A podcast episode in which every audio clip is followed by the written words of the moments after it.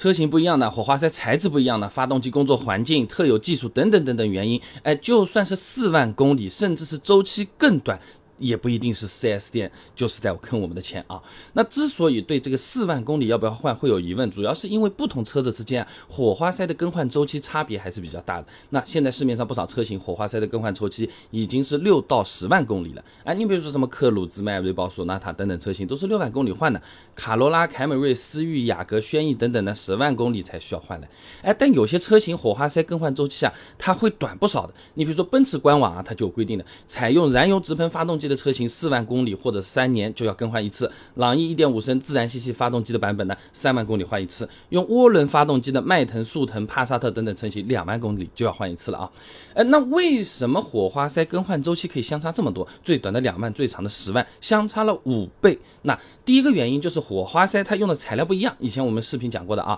这镍合金火花塞寿命呢大概是两万到三万公里，单铂金火花塞呢四万公里，双铂金六万公里，一金火花塞八万公里，铂一金。火花塞呢就有十万公里了啊！那刚才讲的朗逸原厂用的就是镍合金火花塞，本身寿命就这么点时间，所以说呢，就算是自然吸气发动机，三万公里也要换啊，这是正常的啊。那么第二个原因呢，就是火花塞材质还可以，但是工作环境太恶劣了。哎，蒋浩波等人在期刊《汽车工程》上面发了篇论文，《高能点火对火花塞电极腐蚀影响的研究》里面，他这么说啊，哎，更高的缸内压力、更强的涡流以及更高的缸内温度会加速火花塞的腐蚀，从而降低火花塞的寿命。哎，就好比是一口铁锅，本身是挺耐用的，家里用个十年是没有问题的。哎，但你如果是在什么酒店、厨房啊这种地方用啊，哎，这灶台的火嘛特别猛，两三年就烧。穿掉了，道理是一样一样的啊。那你比如说迈腾原厂呢用的是铂金火花塞，理论寿命应该是四到六万公里，哎，但是保养手册还是建议两万公里就要换啊。那第三个原因呢，就是发动机它本身有一定所谓的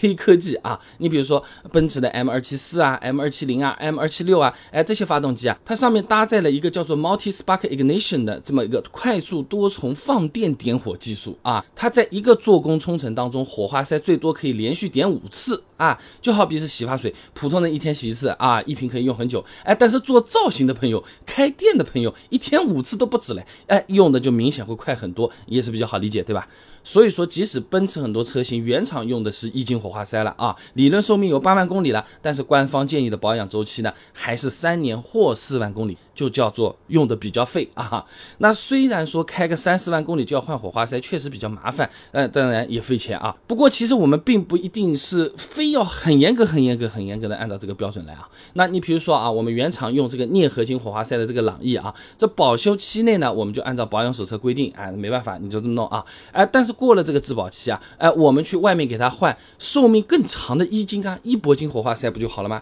网上自己买四个一铂金火花塞，价格也就是。是两百到三百左右，你和 4S 店价格比一比啊，而且还还包工时嘞，那这个价格不就买到了更好的东西吗？寿命也更长了，长了不止一倍了，哎，就相对比较划算啊。那还有些车型如果跑的公里数不多啊，那确实也可以适当的降低这个更换频率。哎，你比如说奔驰规定的三年或四万公里更换，如果我们平时跑的不多，三年才开了两万公里，4S 店让我换，哎，我们也可以选择再用一段时间看看的，因为火花塞寿命呢，它是通过电极啊，它有个间隙，哎，来判断的。正常的电极间隙呢是零点六到一点三毫米，超过这个范围呢就要换了啊。电装哎比较有名的啊，它官网有个科普，火花塞每行驶一万公里，电极大约磨损零点一到零点一五毫米啊。简单讲就是说，火花塞这个东西啊，开的里程如果比较少啊，它自己是不太会老化和磨损的，和时间其实关系不大，它不是机油哎，主要还是看我们用啊。嗯，需要注意的啊，哎，从理论上来讲呢，哎，这样延长保养周期的确是没什么问题啊，